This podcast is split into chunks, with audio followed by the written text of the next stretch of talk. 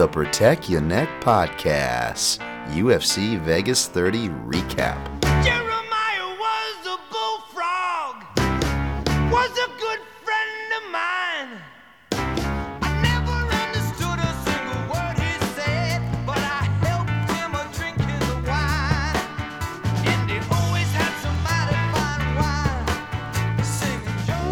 Is up, you savages? This is the Protect Ya Neck Podcast, and I'm your host, Dan Tom. And this is work you can find over at MMAJunkie.com. But on this here program, the Protect Ya Neck Podcast, we break down high level MMA. That's what we're going to do here today, tonight. Whenever you're listening to this, it will be after the fight because this is a recap show. We're going to be recapping UFC Vegas 30, briefly touching on uh, maybe some PFL, Bellator 261. We'll see. Um, you know me. It, it, it tends to be UFC centric because that's mainly my beat. Didn't do a write up for Bellator or UFC. Technically was a week off, but gonna be here for you guys nonetheless. And um, yeah, so that's what it's gonna be here for this show. And we're gonna be hitting you with some uh, top five shows later. So if you're listening on YouTube, the audio version of this, thank you for the like, thank you for the subscribe, Daniel Tom MMA. And um, appreciate you guys, especially because it's audio version and you don't get like the cool Jeremiah was a bullfrog intro that we just got on the Apple Podcast version. Shouts to you guys as well. The five star ratings and reviews over at Apple Podcasts help. And Dan, why aren't you taking the off week uh, that you took off, or uh, you know, or um, why aren't you uh, getting some of the stuff done that you always promised this show? Uh, you know, from uh, graphic thumbnails to uh, audio quality uh, adjustments. I'm trying something new here a little bit, so hopefully this one sounds okay. But it's more with the guests is the issue, um, or you know, so on and so forth. The Stitcher, SoundCloud, that's been on you know for years now. Um, I was also doing the math for the goal of trying to hit 300 episodes by our five year anniversary and realized that even if I do a triple this week and one episode every week, like I normally do anyways on this show, um, I'll still come like six or seven short. So I'm gonna have to be packing in in where I can. Uh, so since we have a week off, I know a lot of people like to say two weeks, which I don't get, especially if you work in the space because you damn well know that um, we're having a work like from the week before, or at least during the week, at the very least, depending on what your beat and what your procrastination levels are. So it really is only a week, and even if you're not working in the space, you are being inundated, especially on a McGregor fight week, which is almost as if the organization is acknowledging that they oversaturate the shit out of us and conveniently book Mr. McGregor when they do have, uh, you know, when it's convenient to get that extra pub and push from all the publications from top to bottom that you know seem to be steering the right uh, in their direction. So, anyways, um, these week off, not two weeks. Sorry, a little tangent there, but uh, a week off is a good thing. Um, and uh, as per usual, uh, we don't get enough of them. And with you know everything going on, it's been hard to be full speed ahead on the this one man show. Um, that is supported by you guys. I appreciate it. Um, I mean, I'm not not financially supported. This is a free show, and it will, will remain free. But you know, just the support from listening. Uh, gosh forbid sharing, doing the likes, uh, me, just saying you appreciate the show. That that all counts as support. Um, you don't have to be like the Showtimes from Tennessee, a man Ramundo, uh, hitting the PayPal link, which you can, you know, if you want to donate straight up to the show, it does go to the show. I do post what I do buy for the show and the upgrades and keep you guys up to speed there. Much appreciated. My man does not need to do that. I already uh, owe him first round when he uh, when he comes when he moseys on out this way. But appreciate you, uh, Ramundo. Uh, that's at mixedmartialanalyst.com, which is linked in the bios, whether you want to get at me at the social media where I'm most active, at Dan Tom MMA on Twitter. You can also do an underscore version of Find Me on Insta if you want to lurk there. Uh, although I'm not a big Insta fan, and a lot of people be creeping. Um, and uh, yeah, or at the PYN podcast on all social platforms. We don't pollute your feed. It is supported, of course, by mixedmartialanalyst.com, where said PayPal link can be found, as well as which I actually don't promote enough, but try to promote more than the PayPal link. I feel weird asking for things, hence a free show. But I do offer click throughs because it's not fun shopping through corporations, you know, especially you know, you know, like Amazon or Onnit. But I do have those click through banners, uh, banners there. Um, oh, you know, I, I buy the, the plant based protein since they no longer do hemp stuff, which is bums me out from Onnit. But either way, if you buy stuff from there, like weights or whatever, you click through the link. It doesn't tell me anything. It doesn't give me anything. It just kicks back a percentage of your sale, no extra cost to you, to this podcast. Amazon's fun, though. It does the same thing at no extra cost to you. I know we all use Amazon, unfortunately, right? Um, it, it, it, but it does list what you buy now. It won't list your name. So if you want to have your one night in Bangkok, like David Carradine, you know, you want to get the, the nylon rope, the karate gi, you know, whatever, whatever, whatever that, that, that night entails, I'm not going to tattletale on you. Um, I will pontificate on said items uh, and, and wonder what kind of individual would buy them as I. Uh, you know, S on both the you know the the the, uh, the the proverbial you and as well as myself. But no, no, just kidding. I, it won't list anything honestly. Um, you can buy whatever you want there through Amazon, and a small percentage goes back to the show. That's mixedmartialanalyst.com. So um, so yeah, um, I'm gonna get some shouts out here uh, since we're kind of already started that flow, and we'll get to um, the recap you know, usually I try to do these live, but again, I didn't want to go camera ready. It's not a big show. Let's, let's squeeze it in. Let's make this happen. I was actually going to do this last night, but I got distracted by a couple things, and um, then my, my gas tank just ran out. You know, sometimes, you know, the old head trying. And it's like Cinderella. He's like, we just hit the witching hour. I just hit a fucking wall.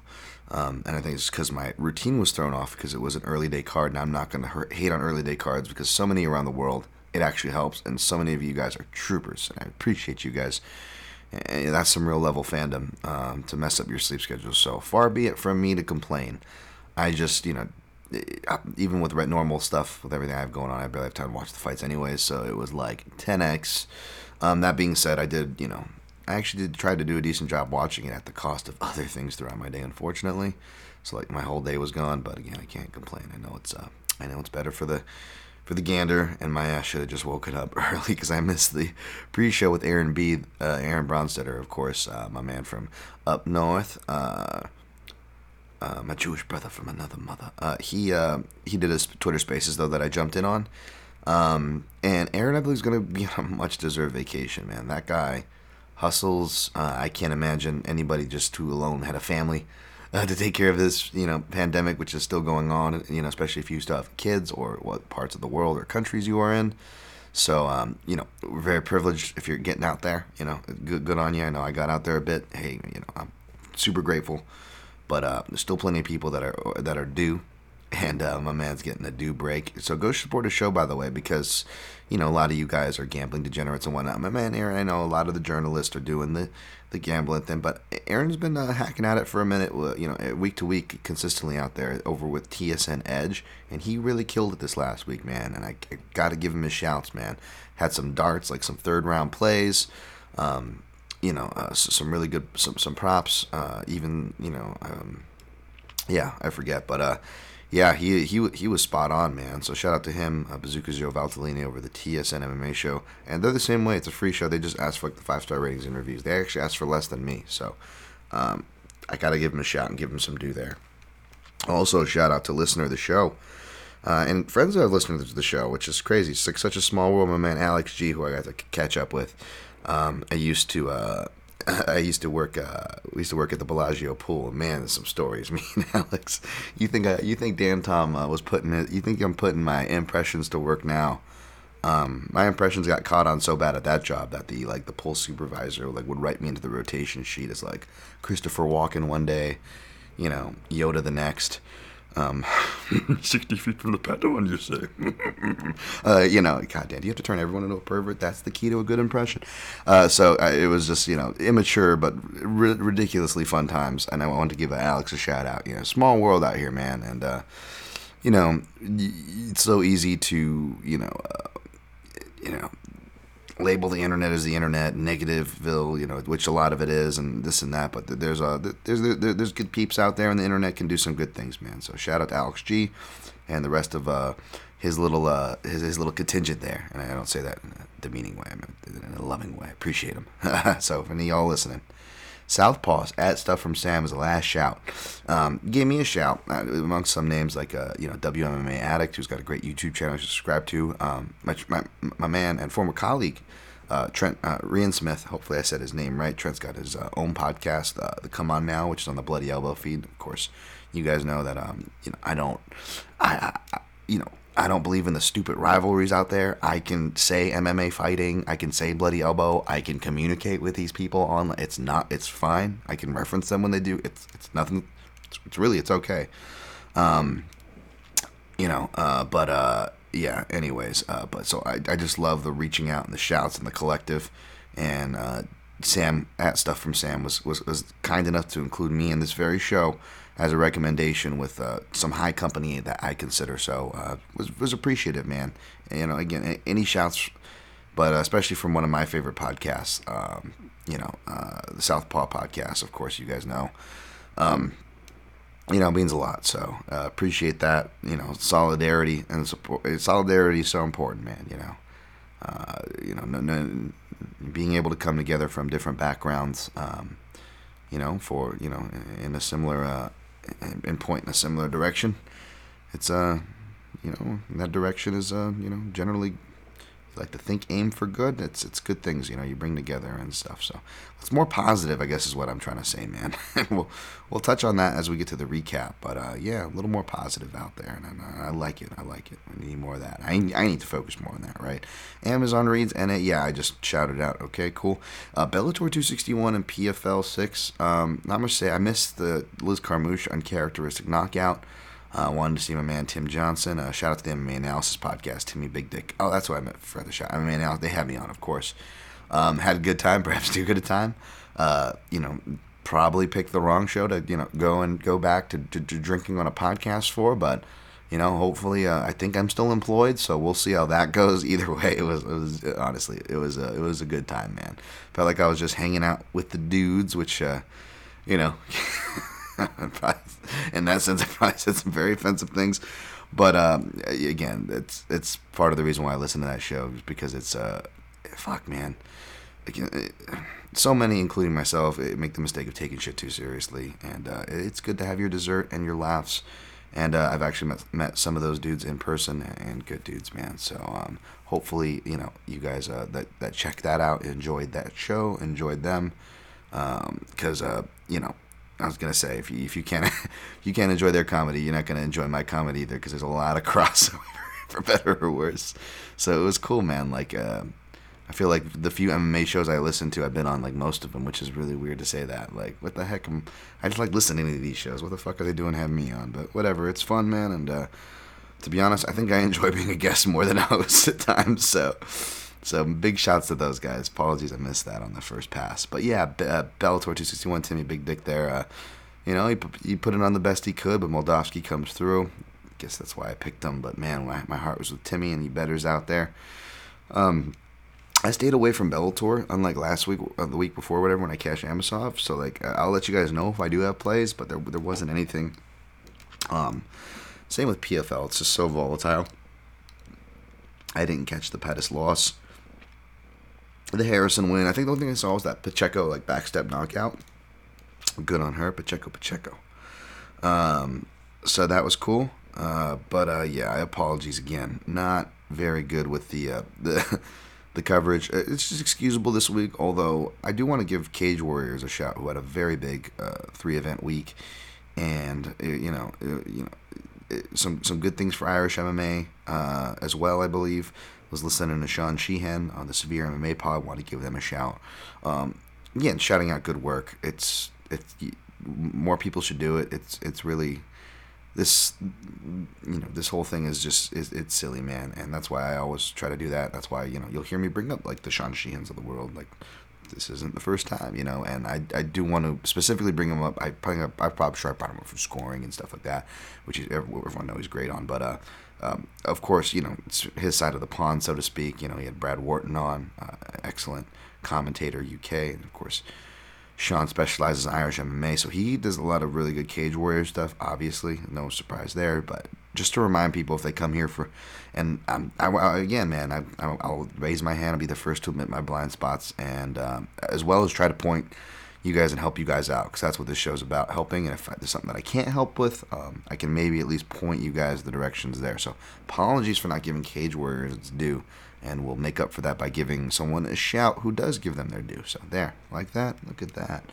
um, so uh, we're gonna go to ufc vegas 230 you know about 15 minutes in here 1433 um, we went 5 7 and 1 overall uh, 1 and 2 and we got bloodbath. One and two in props, and one and five in straight plays. Um, you know, uh, shouts to the the Z's and the Luca Furies of the world uh, to, to steal the word word that uh, the parlance of that these kids are using. And I, don't- I say kids endearingly, obviously. I think Luca's older than me, probably. Um, I don't know. but the word variance, uh, and I, want, I do want to give those guys a shout. But the word variance, um, and this was like I see that word b- being used a lot in the parlance, and um um, no issues with it. I'm just saying, actually very. This is, I think, this is very, a very good card to point out where that word applies. Um, so uh, it's it it is you know it, it's it was it was one of those five those for sure. And uh, again, you know, I mean, I'm not an after the fact excuse uh, guy, um, but you know, um, this was a good card for that. And the good thing about doing recaps like this is like you can get um, you can go fresh in you know fresh into it. Whereas I'm usually doing my breakdown shows like at the end of the week, which means the recap is way stale, right? It's like leftovers gone bad, so I'm just trying to get through it, and I'm almost reading results at times. And you notice I never really get to talk about it, so that's another good thing about this. So. Um, yeah, uh, so variance, a lot, a lot of that. Um, not so much in the main event. This was I got got it wrong. I was on I picked Volkov and I and I and I put a unit on Volkov as well at plus money. Um, on paper, you know, again, nothing regrettable. Didn't look, doesn't look too stupid, but the the question marks, a lot of those um, were answered with Gane. Now, you know, um, he hasn't fought a strong wrestler as a Blaydes again, so that hasn't been answered. Um, we still have to see him, uh, you know, against a uh, a power puncher that's more uh, has more of a game and more threats, uh, tools, etc. than a Rozenstruik.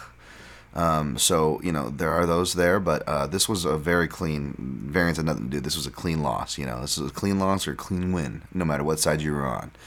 Um, yeah, heavyweight MMA, I know, but no, this was this was a good fight. Um, you know, very technical. I know Derrick Lewis was out there tweeting that it was a karate point fighting match, and it could feel like that at times. Um, but uh, you know, just that footwork and distance management. It's not that we didn't know that Gane had it, but boy, does it did, did it even really hold it to the test with a, a fighter with some size parity? Now you could argue that Volkov's footwork isn't the greatest, which it isn't, and he doesn't utilize the greatest, which he didn't. But um, he, still a, a servable threat, even in the, the status and, and the way that he fought. Um, I don't know where like an Ed Gallo would rank it, as far as um, you know uh, how he ranks performances, which I appreciate by the way. I like the context how he does it over there. He kind of grades how the opponent did, uh, both in the fight, how they normally do, and whatnot. It's it's more extensive, but you know, it's that's extensive is right up my alley when it comes to these things, and putting things in a proper context is also right up my alley. But you know, I do will defend, uh, you know, despite not being the maybe the best performance strategically and uh, tactically, and um, from Volkov, uh, I I'm, still impressed with what I saw from Gane. And you know, at a certain point, you can't take away from the other person either, right? So, um, I'm gonna have to rewatch it again. Um, you know, it's pulled away at points, which is why again I haven't been posting scores. Um, you know, again, I'm not trying to add to the misinformation. Getting on the broadcast is not that, is not that important to me. Um, you know, I appreciate the fuck out of it. Don't get me wrong, but like it's it's um, you know, it's it's more about putting good information. You know me, I'm weird like that. I should care more about money and publicity, and maybe I wouldn't have complaints or issues uh, with certain things. But you know me, I'm focused on the work. Uh, focused on the work was Tanner Boser. Didn't even do a camp, but it wasn't because he was lazy. It was because of quarantines, turnarounds, and he persevered. Uh, St. Preux, who, again, I want to take away from Tanner Boser, but oh, Vince, man, is it? He's always been inconsistent, but this kind of run of things is kind of is really interesting.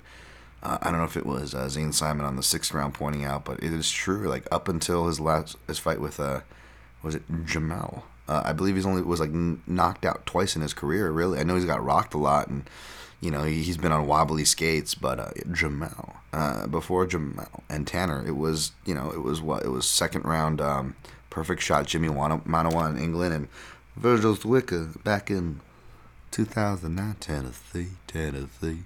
Um, so that's pretty crazy, you know. So you know between the chin, the not throwing, the inconsistency 10x because he always was inconsistent, right? Um, very worrisome. Um, so um, and yeah, I, I ate crap because uh, I avoided the OSP, but I played what I thought with the hedge or the chalk would be with my winnings from another uh, total play, which which did hit. We'll get to. Um, and I went over here and it didn't, man. And and you know, oh, if someone was more likely to finish, it was OSP. So in that sense, I yeah, fuck, I look dumb. But at the same time, I don't know if I would go back and change that and be like Boser's the more likely one to get a finisher because I still don't believe that's how it was on paper. And factoring in the OSP possible drop off, not taking away from Boser, right? But but the, these are real measurable things we just talked about, right? That are are backed with statistics in context um, with OSP.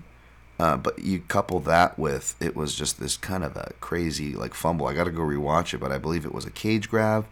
Um, Herzog, who I love, you guys know is one of my favorite referees, but I, I missed it. But uh, I believe he actually stopped the fighters and it confused them. So if you have one thing and they're fighting, one thing and they're not, that really messes with the momentum of a fight.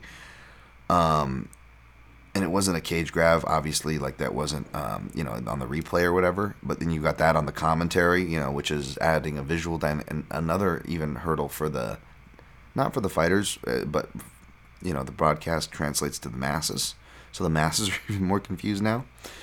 And then you have a knockout happen like right after. Oh, and a headbutt as well. So it's like all these things. It's it was so it was so weird, and I don't want to take away from Boser. And I'm not trying to cushion or make myself feel better, but I mean, heavyweight MMA already should already come with variance alone. But again, I didn't use that excuse for the top fight because I don't believe it applied. But but this fight, you know. And granted, we could have said that with any outcome. I mean, you got OSP who's inconsistent on his good days, and you've got um, Boser making this turnaround. So we could have already said that it was already going to be an tangible X factor fight. So maybe that was just dumb of me to play the over. But I, I'll be honest with you guys, I ended up laying it. Boy, ugh. That was bad. Um, I did a for fun parlay, and I was mad because we'll get to the one that it, it didn't really matter your combinations because all the parlay pieces were a trap, which is why I didn't officially recommend any. But again, I'm honest, too honest, perhaps for better or worse, mainly worse on this show and others. So uh, you know, again, I'll let you guys know what I did, and uh, yeah, uh, I, I tied Barcelos to one of those, and he lost a majority decision. Um, a draw would have been acceptable, but uh, and again, I got pulled away from part of round one, but it looked like Barcelos was landing the hard, harder shots, counters. But again, like I kind of, you know, like kind of, I did correctly predict, and, and you guys gave love to that tweet on Twitter, but was just saying that like don't ex- expect these scorecards to be all over the place because judges again, and I've been saying this at nauseum, and I'm not the only one, but uh, they are alert that they can't see body punches and counters, especially short counters. And Valiev, shout out to Connor Ruebusch, I believe on the Vivi. I compared Valiev to like a Jackson Wink fighter, even though he's not. But I totally agree with Connor. I totally see it. And uh, again, this would have been like the Jackson Wink performance that just got them hard. I mean, a little more spinning stuff that didn't hit at the end of rounds, and I think that really would have, you know, endeared uh, endeared the camp. But no, no, just kidding. Uh, endeared Winkeljohn there, but uh, no, uh, it it uh Valiev obviously doesn't train with them, but is that similar style, single shot variance, throwing variety. Now he was throwing hard and accurate and um, putting the shots together a bit faster, to his credit, right?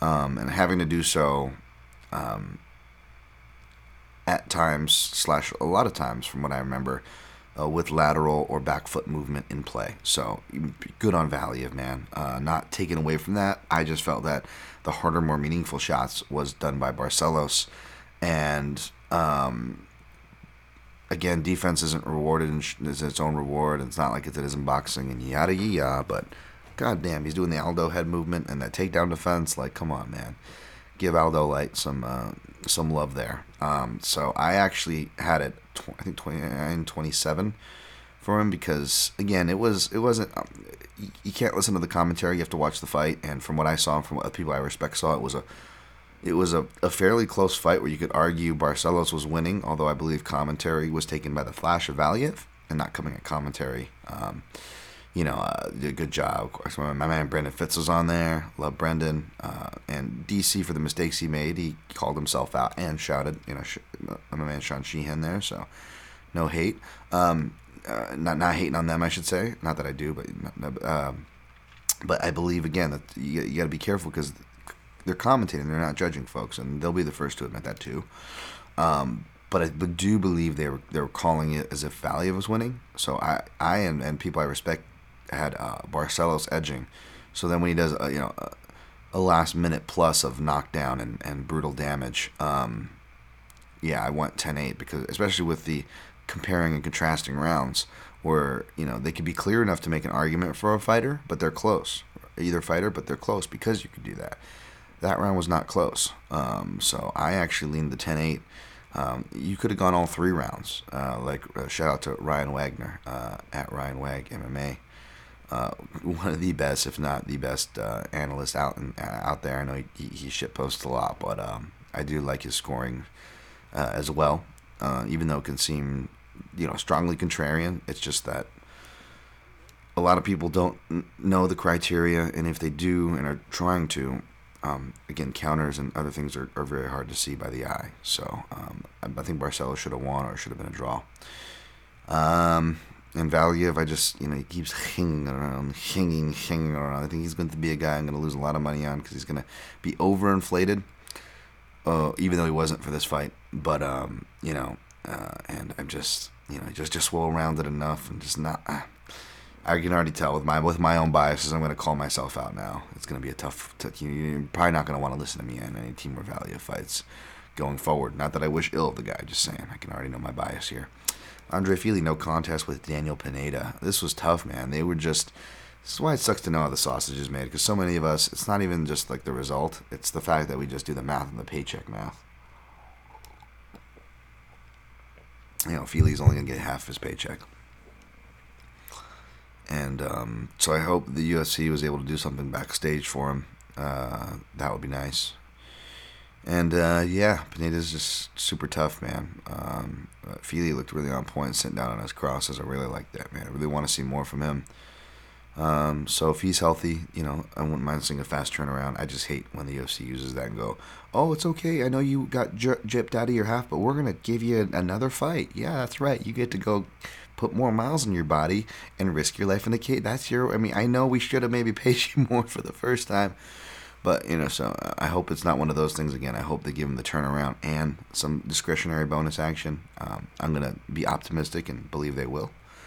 Uh, but yeah, just you know, you do that math. That's that's an extra rough thing on those. Uh, next fight should be no surprise if you listen to this podcast or you just listen to my repeated Southpaw tweets on Twitter. Tim Means defeated uh, Nicolas Dalby. I know I'm being sensitive, but I just uh, I was joking with uh, with someone. I'm like, God damn it! I'm like, I, I'm like, I am like, I'm seeing like people who follow me who are friends and interact with me, like asking like his, you know, what's the Southpaw this? What's this? Is this? And I'm like, guys, I I just tweeted the Southpaw record like two to three times in my my timeline. I won't shut the fuck. You don't have to listen to my podcast, and like you should know because I I tweet the shorts short of it. I tweet them in the long tweets. I requote Teat and double back to show you guys that see I'm fucking right. And I, I hate to be that person that goes, no one's talking about this and speaking in absolutes because I hate that shit. But who else does Southpaw stats, folks? I'll wait. I'm still waiting. Yeah, and who gets credit for those stats? Fucking seldom ever.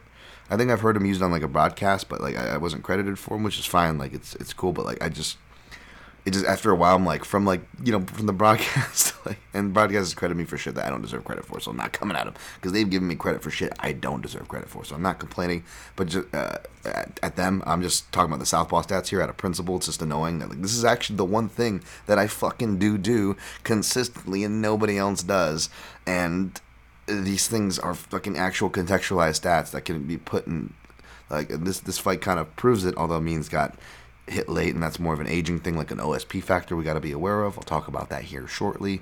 But I was just like yo can we like what am I that fucking annoying like I, I, I feel like I cut my tweets down try to keep them informational. Um, but like yeah like your boy here fucking doing one of the only things and cannot get credit for the for the for the Southpaw stats. So we'll see. Um, oh, my, I mean, don't get me wrong, my man, uh, my man Wes Colvin at True UK fan gave me a shout. Uh, he knew what was up. We did the the analysis together, and uh, yeah, man. Again, I told you, all D- Dalby's one three and two officially, but he should be 0 5 and one with that one coming to a literal one arm fucking man. Um, you know, so you could say he's 0 6. Now you could say he's 0 7, you know, even though it's technically 1 4 and 2. But he's 0 7 against Southpaws, Southpaw fault line. Not just my Southpaw stats that I consistently do, but the Southpaw fault line. Nicolas Dalby is one of the key players in this strategic spider web that I've kept going and presented to you guys for your help. So if you, you're using it, you're cashing. And thank you for the, for the few of you who shout it and use it. You y'all the real ones. You deserve it. Um, so yeah, uh, Tim Means, of course, you know. Uh, if you guys enjoyed that Spencer Fisher uh, tweet, that shout there and working on some trilogy, trilogy stuff, and uh, Spencer Fisher will come up in that as well. But him and his him and Tim Means fight that was classic with some classic commentary, and uh, you know, um, I, I felt like uh, you know they could have shouted that on not shouted, but the, the the Means story as far as like him being shot and pushing through because like you know, he got rocked early in the third round, and then he starts pushing to the cage, uh, Dalby to the cage, and they're like, "Oh no, is he gonna recover?" I'm like, this guy's been like hit in the face with a shovel, lost a lot of teeth, uh, shot in the leg, still threw the guy through the window. Like so, he you know means it's gonna persevere, but I do wonder if that fighting smart. Air quotes there, not coming at it, but you know, you know what I'm saying is um, a sign of even means maybe feeling his age and durability gone going, which we already kind of saw going. But when a tough MF or like means acknowledges it himself, um, that could be a sign, you know. Now he's not like OSP where the durability is going and he's like looking shot where he's not even freaking throwing. Uh, that's not means. Clearly his eyes still work. He's still violent. Uh, so that's why I, I, I played him here. Uh, and thankfully means uh, means cash. The chalk cashed. Um, you know, I, laid more because it was chalk, but at the same time, I could have used some more of the dogs cashing. But hey, man, I'll take I'll take the dirty bird coming through. Um, Renato Moicano defeated Jai Herbert again, and, again, this is we're talking about the variants. Like Andre Fili, y'all should have cashed there if that was your parlay piece. Raoni Barcelos, you should have cashed or at least gotten a push there if that was yours, right? And um, Renato Moicano would have been a parlay piece that would have cashed for you. He was in that range. So in hindsight, I should have had something on this. Um, I just couldn't quite figure out the angle. I probably should have played the sub because I did tell you guys that it was the grappling.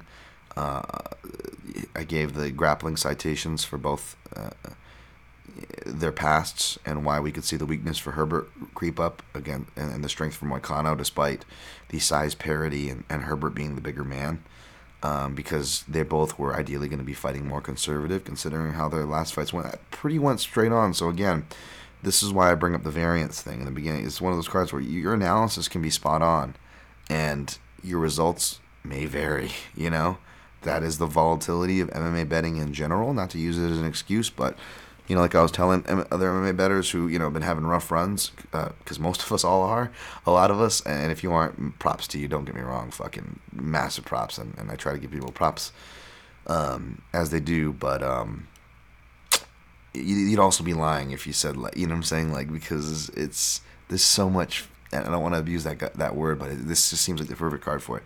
There's so much goddamn variance right now.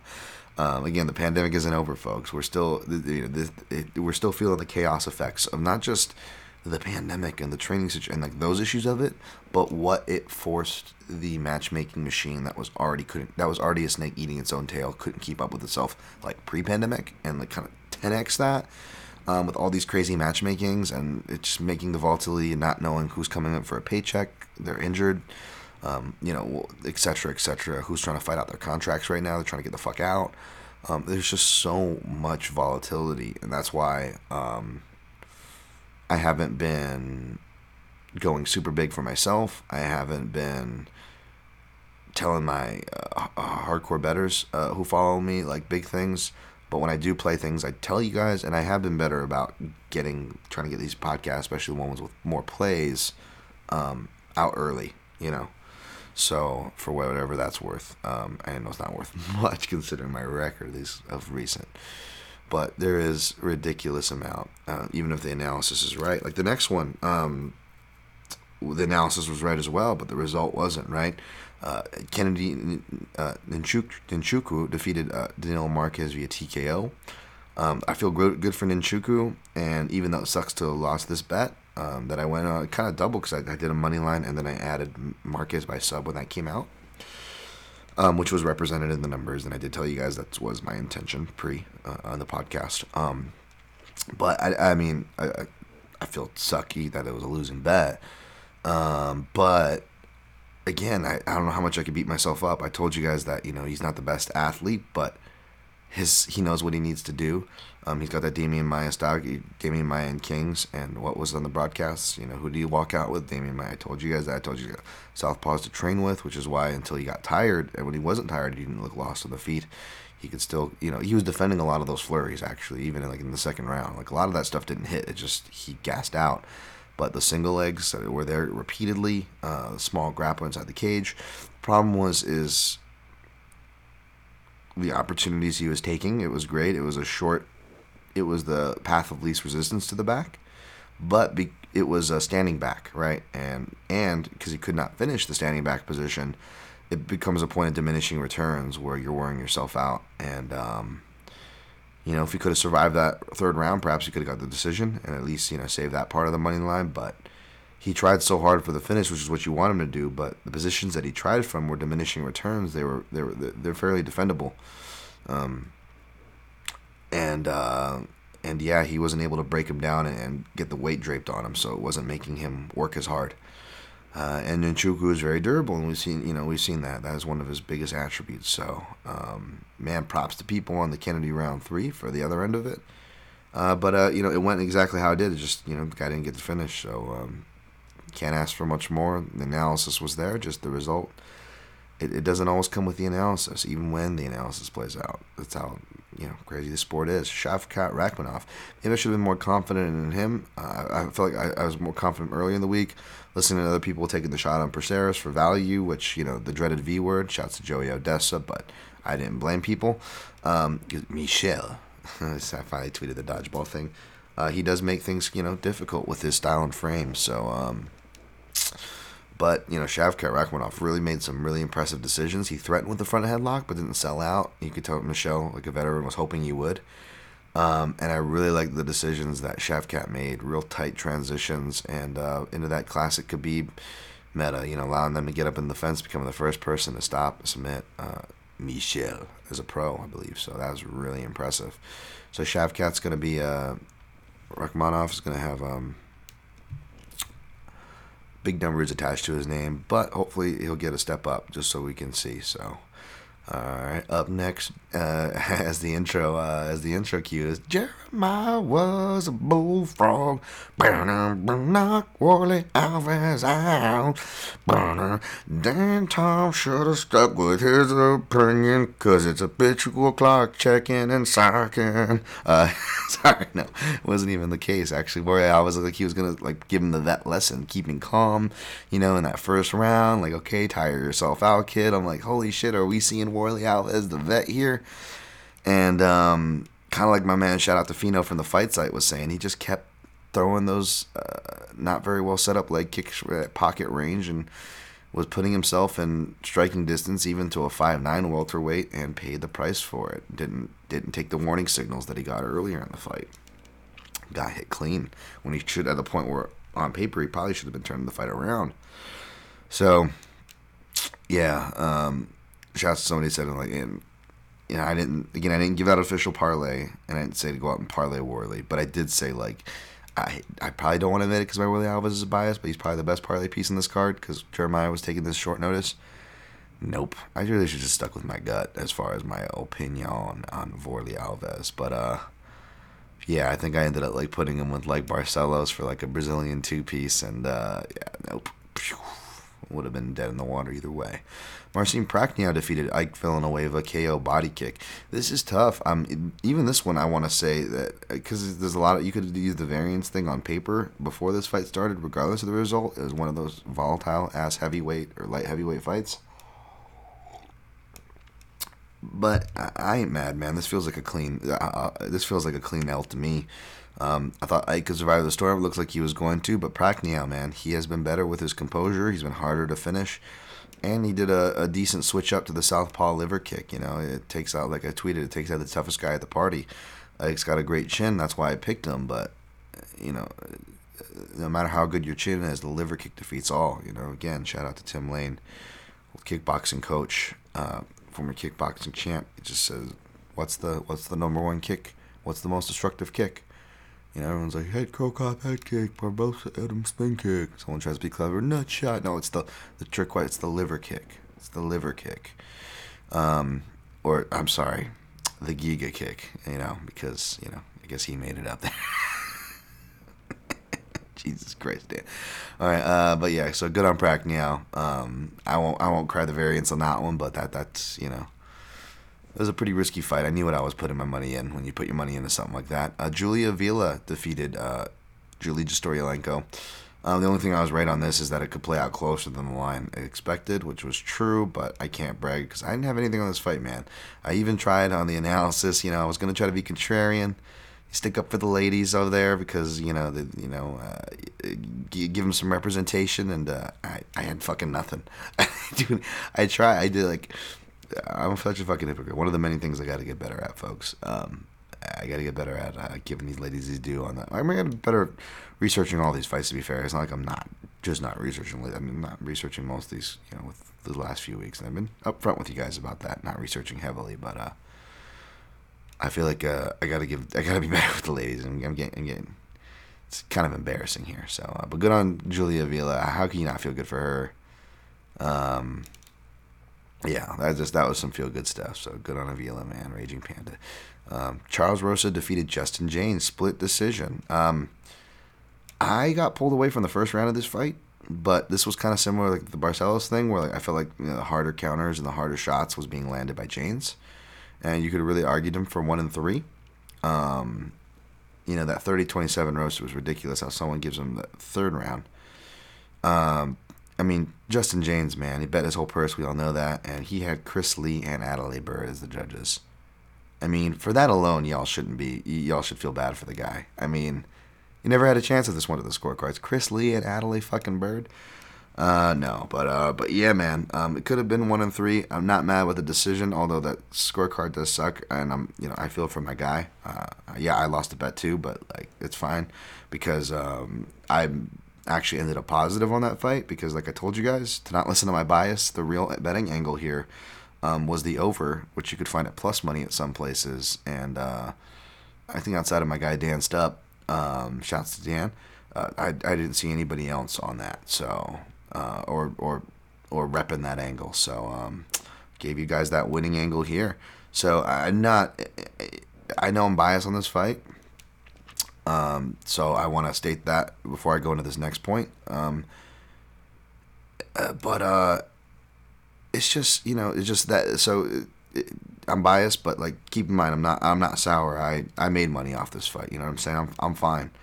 I'm not like the people up in Justin Jaynes's comment sections who are in his DMs going, "I bet on you, you fucking loser," and like it's just the the nerve on people. And I, I wonder how much of it is that. And and I at first I want to say it's a decent fraction of people just upset because they bet on these fighters. But sadly, it's kind of just a. It's kind of the culture of like we enjoy seeing people doing worse than us or how we perceive as worse, even though Jaynes is doing better than all y'all, most of y'all, I should say. Uh, that most of y'all who would hate on him, not you kind listeners who listen to the show, you guys actually have fucking hearts and consciousness. So even though I don't have a big strong listenership or the followers like the uh, I don't know the the the uh, the weasels and the Booker Beards of the world, whatever those guys do. Bless them, good on them. But uh, you know, um, I'm happy that uh, I'm happy that I you know I got people I can actually talk fights with, and you know I, I can be a human being and express human being sentiments with and you know, you know, and, and not worry about clapback. You know, although you do get that, and um, and there was some of that with people telling on themselves, like when I posted, like, because everybody was just shitting on him. It's just, uh, I'm stretching here. Everybody was just shitting on him, like, like is this like, like betting on yourself? Like you don't, you guys realize, like he's not the he's he's not the first fighter to, to have done something like that. Like other fighters have bet on themselves before. This was just a little more publicized, right? In the UFC. Um, and in theory, fighters are betting on themselves. And secondly, um, not just you know with their health and all these things, which are much more important than a paycheck, but they only get half their fucking pay. They're essentially having to gamble in their fucking contract. They're all gambling in there, and people also act like that money was gonna like the money these fighters get half a paycheck from one fight, especially fighters on Jaynes's level, like that's gonna make a dent in his life. Secondly, Jaynes is actually a gambler like you all. Like he's a real ga- like he he stays up and he sharks people in the fucking poker rooms. Um, you know, like y- yeah, he teaches classes, but like that's not enough to sustain fighters. You know, they, they have to have sponsorship deal, all these other things. Like this dude's a you know he teaches classes, he makes his makes. Uh, you know he does you know uh, uh, he's been able to support himself let's just say with you know playing poker um I, I don't want to say professional I don't know how you classify it but he's a he's a real gambler. And uh, the man hunts for his food you know I mean? Like he, he supports himself. Um, he, he understands the swings of of gambling. Um, the dude gambles with big money. Um, so it's it was just felt like such you know from the gambling side it felt like such little dick energy and such hypocrisy for anybody to be criticizing him. It's like wait these guys a they bet on themselves the money's not going to sustain them anyways um, they bet more importantly you know uh, with more important stuff like their health the betting is actually written into their contract with, with, with the way the pay is structured and um, he decided to bet himself in something he can control. He's the one that's actually in there fucking fighting. So it's so hypocritical because I would like to ask anybody that criticized or made a criticizing or snarky tweet to Jaynes, how many bad bets have you made? How many bad bets? Because you, you, you've all made them. How many bad bets did you make that same night? Right? How many bad bets did you make there? Um, and by the way, people that criticize the fight IQ and the takedown, that's perfectly fine. That's perfectly fair. Um, you know what I'm saying? So anybody who made tweets on that, that's all cool. I'm not trying to fucking scold or be again. I'm not fucking police here. I stated my bias. I would be saying this if it was any fighter. Um, and even with the the takedown thing, which is perfectly fair to criticize. Don't perfectly fair. But you know me that even if there wasn't this bias, and again, I, I want off this fight. It's not it's not sore grapes for me. Even if there wasn't this bias, I'm not the one to like go, Did you see how stupid this fighter was? What a fucking idiot. Gosh. Um, and you know, and, and like harp on it. Like I, I might mention it and then I'll move on.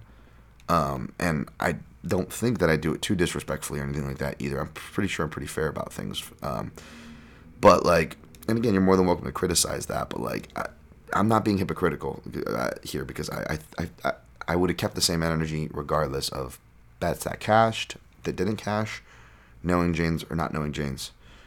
Um, it just seemed very hypocritical because again, how many of those people actually, you know, even if they didn't bet on Jaynes, right? But how many times have you bet on fighters that made stupid decisions?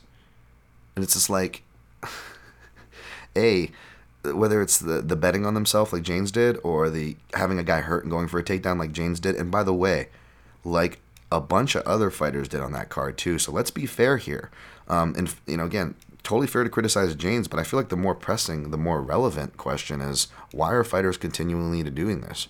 They've done this since the golden age era. They do this throughout all organizations from top, mid tier, or perceived, you know, bottom levels, all these levels it happens. It happens multiple times, even on the most relevant, up to date cards that just happened on Saturday, folks, with not just Jaynes, not just fighters who, whether they bet their purse themselves like Jaynes, which I, I get it, it's not normal. I'm, I'm I get why it's getting attention. I'm not not hating on that. Or fighters that just you know do the normal bet on themselves and have the normal things running on the line, like rankings and their fucking livelihood. Um, it doesn't matter. It's something is still ingrained for when you're punching these guys. You go and go for a takedown. And shouts to Connor and Iggy for a recent conversation they had on Ten- Tengradome on the Fight Site MMA podcast feed. But it's a very emotional thing fighting, man. You're under duress, and you you know it's so rare to have a fighter you can count on. Um, and even those fighters that are perceived as smart were scared to death in there, you know, like GSPs and so on. Um, fight IQ really is a rare thing. We can criticize the bad moments, and Jaynes definitely had a bad moment in there, right? I'm not saying don't criticize. I'm not saying the sky is not blue, folks. But what I am saying is that I don't understand why people would harp on it. Um, because it's you know if, if you if you really care about that question, then why, why aren't we mentioning the multiple other times it happened on cards that it actually costed some other people on this card? You could argue certain things. Um, it happens all the time. I don't know what it is. And if you want to point out that it's crazy that even a guy like Jaynes, who bet all that money and was going for it because he knew he had to, and props to him for going for it and leaving it all in there, tactically, still made the questionable decision that we that we see many fighters make. That that's crazy, and that is crazy. And that's very fair to say. Um, again, fair to credit, but it is just, I guess, what, what amazes me is as I circle the drain with all these kind of little factoids and questions and hypocrisies that I just saw pop up on my timeline from randoms to people I, I know and respect. Um, people that I know are in the gambling game that that, that even train and stuff. I I just didn't understand this this joy that we get. You know, I think my man Sam tweeted something like MMA is like a game show where it's like poor people beg for money, but they also fight in between. And I kind of got I don't want to say it's a joke because there's actually a lot of serious parallel in there, but you know, I got the tweet and I replied to him like, and it's weird because like instead of game show audiences cheering for when people do well, like in MMA from the media to the fans online, it's like we just attach onto the negative. We're just like fuck. It's like, it's like you know uh, whether we're, we're we're you know us as media we're t- tweeting, posting the negative timelines or framing things in that kind of negative, questionable way because we know we'll get more clicks, or um, you know, or from the you know the quote air quote fan perspective of you know shitting on these guys and being up in the comments and replies and you know it's by the same people that like try to suck Elon Musk's dick, you know, that are just like defending billionaires and multi-million dollar companies, um, and not the fighters who don't have leverage and have the things stacked against them and are providing said entertainment that even brought them slash us here in the first place. I don't get that, and I don't think it's me being biased. I don't think it's me being fucking mm, Dan, Dan putting his moral high nose in the air. Like, dude, you hear the shit I say, you know, like I believe me, I I have plenty of fucking hypocrisies um, that I'll readily admit, uh, and I'm, trying, working on. Uh, believe me, so I'm not trying to come at it from this angle, but it is amazing how fucking happy we are to see someone lose when we ourselves have lost betting on so many types of games, not just MMA. And when we do bet on MMA, we're betting on people with things we can't control. We're betting on the most volatile. We, you don't understand. If you lose an MMA bet, you deserve to. I, I deserve to too. By the way, it's because we're betting on such a vol- volatile, stupid thing. Um, we're betting on A, a volatile, stupid thing, B, a volatile, stupid thing that we have no control over. So a guy who's spent almost two decades, always been spent over two decades wrestling, and almost two decades uh, wrestling at a high level and fighting in a cage.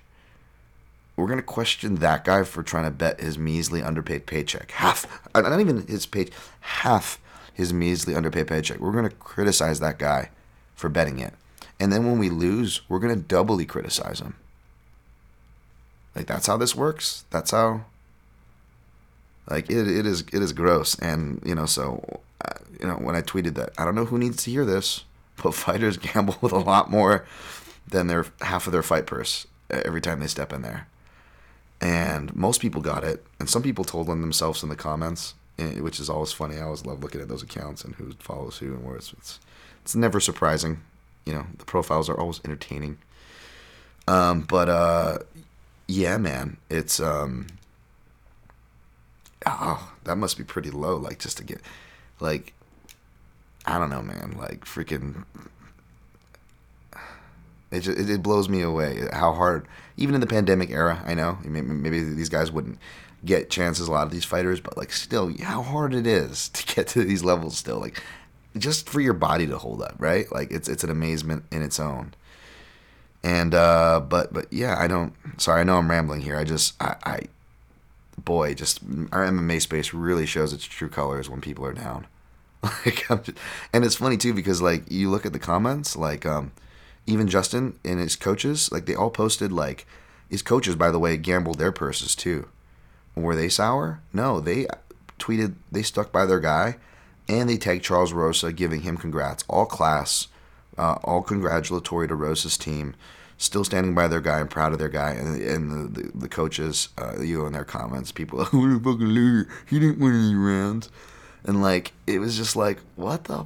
You guys are actually burning calories for this shit?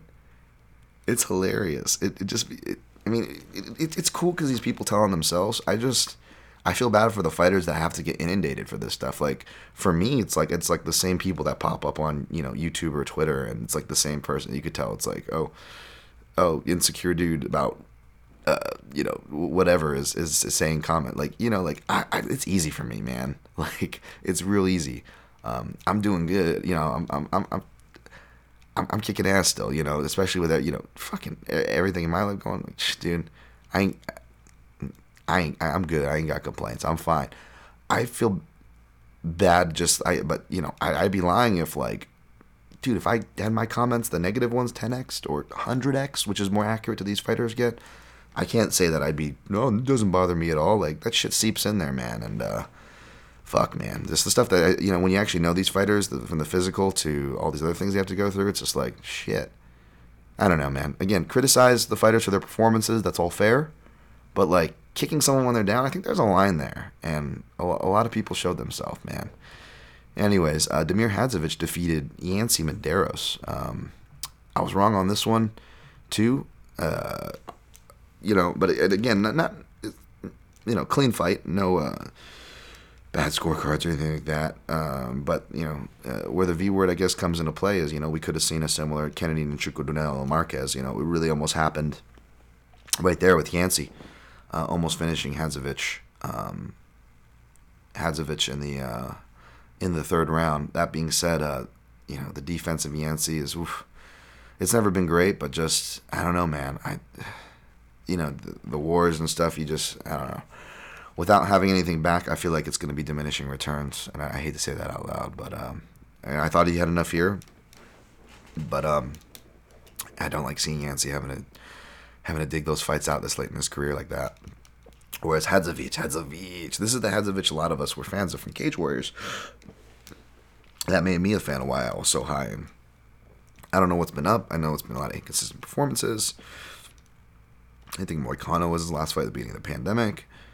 But um, Hadzovic really showed up here, man. So um, yeah, you know, again, I, I'll, I'll take I'll take the L there. You know, it, it was what it was on that one, uh, and I'm happy for Hadzovic. Um, so yeah, you know, it's crazy. You know, I think we went like five, seven, and one, but it's like, you know, Yancy gets that thing at the end. Fili doesn't get DQ'd. Danilo actually finishes. Um, you know, it's it's there's a lot of these things in there. You know, the, the you know we don't have Chris Lee Adalaide Byrd on the Justin Jaynes Rosa card.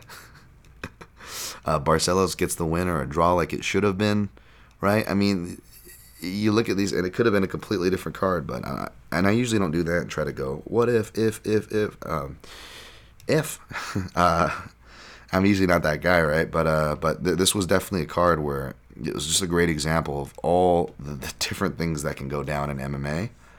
Um, and and as well as how how we react to them, I guess, right? So, anyways, um, props to these fighters who are betting on themselves, man. Because guess what, folks? Surprise, surprise! They're, they're, all these fighters are betting more than what whatever Jaynes bet um, on Saturday. I don't I don't know why that's a surprise. Why that's such a big deal, but I guess it is. Uh, and by the way, that's not criticism of the people. I mean, even my own media, like like I, I feel like we're making a big tube, you know, sharing these articles, like framing it like, oh, look at this guy. He lost all he bet is, like, without sharing context and stuff. Um, not everybody, like, I think Ben Fowlkes, Ariel, had, had great tweets out there, thoughtful ones. Um, but just seeing everybody jump on the train is just like, yeah. But, I mean, why should I be surprised when, you know, the people that do the well are like the crazy ego inflated people who are just like, you know, you know, anyways, so I don't know. I guess that's just the way of things. I'm going to keep being real. I appreciate y'all. Uh, I w- want to ask this question. We're doing some behind the scenes voting uh, for some mid year awards. And um, I feel like this is fine to reveal. One of the, uh, I just want to know if I'm crazy here. Uh, one of the options for f- fight of the mid year was Carlos Diego Ferreira and Beneil Dariush, which was an awesome fight, and I loved it. And I went back over the grappling exchanges a bunch um, with my jiu-jitsu coach, um, and uh, great fight. But uh, I felt like Gregor CDF was a better fight, not just because there was a finish, there was you know huge t- t- t- tide turns, narratives, important parts of their career. Um, it was like the grappling version of Yuri and Reyes, and we don't really get those kind of fights. You know, it's really it's it's it's easier to get from technical to rock'em sock'em, jung. Um, Garcia, you know, like it's easier to get to run the gamut of these fun striking momentum swings that tend to compromise um, fight of the years, fights of the mid years, or fights of the nights because they need momentum swings, and usually there's much more momentum swings in striking than there is grappling. Uh, so when you do get it, and you get it at a high level, and you get it in such an entertaining package, it is so rare. Um, I actually which was allowed in the, the voting criteria, I voted for that fight instead of CDF Beneil. But even ranked above the fights that have happened, maybe it's my grappling bias, but I actually put it as my number one. Um, am I crazy there, guys? Is CDF Gregor not as good of a fight? I mean, maybe ranking it as high as I did. That's definitely me and my bias. You, you know, I don't expect a lot of people to agree on that, to be honest. But more just the CDF and CDF Beneil, and I'm not trying to, you know, let up my colleagues or anything like that either. By the way, I just it's just one of those things of curiosity. Like, is it me? Am I crazy here? Like, that was an amazing fight, right? And CDF Beneil was too, and I love I love Beneil. But um, I felt like Gregor CDF was was better. So let me know at Dan Tom MMA. And I wrote Lombard BKFC because I think I was going to record this podcast last night. And it was getting late, and I saw that highlight of Lom- Lombard just two piecing some dude who I don't know who it was. Forgive me. And it terrified me because I remember that Hector Lombard has my number, and he texted me to see if I was awake one time at midnight. The scariest fucking text I've ever. It was like Stewie with Willem Dafoe under his bed. Hey Stewie. Yes. You awake? Yes. Just checking. He's floats under bed. That's what I felt like. Um, hey Daniel, you awake? oh no. Yes. Uh, all right, so that was UFC Vegas 30. I'm going to be back this week. Check out the timeline at Dan Tom MMA at the PYN podcast, especially if you want to submit your top five lists. Going to be doing a Chris with Chris Rini on Tuesday, so I'll be tweeting out the list on Monday tomorrow. Uh, for top five, what is it? We're gonna do. Uh, uh, I forget the wordage, but it's gonna be like career changing battles, and then be doing um, top five tactical battles with Dan Albert on Saturday. So, um, all right. So I'll see you guys for those. Enjoy the fights. Uh, you know, no, enjoy the fights. I guess I don't know. Enjoy your time off. Jesus, just you know, go give your your brothers, sisters, parents, furred ones, significant others. If you're lucky enough to have any of those, just give them big hugs. Give them big love. Um, you know, to, you know, work on yourself like I am or anything like that. But uh, you know, maybe just try not to kick people when they're down. Um, you know, celeb- you know, you know let, us let's act like we've been there before. Let's, let's, let's you know, uh, and uh, and yeah, I don't know. Try to try to. I'm preaching to the choir because y'all are good people. If you listen to the, you know, uh, this show, well, maybe not because I'm not a good person. But you know, whatever. We're trying at least. That's the point. We're trying. Uh, so let's keep trying, and uh, let's not, uh, you know, let's not fit these uh, negative stereotypes that tend to go with the MMA space, as true as they seem to be. Um, love you guys. Uh, again, Amazon uh, Onnit, uh, PayPal links at mixedmartialanalyst.com. Uh, YouTube, Daniel Tom MMA, Apple Podcast, five star ratings and reviews at the PYN Podcast on all social platforms at Dan Tom MMA. And uh, until next time, protect your neck.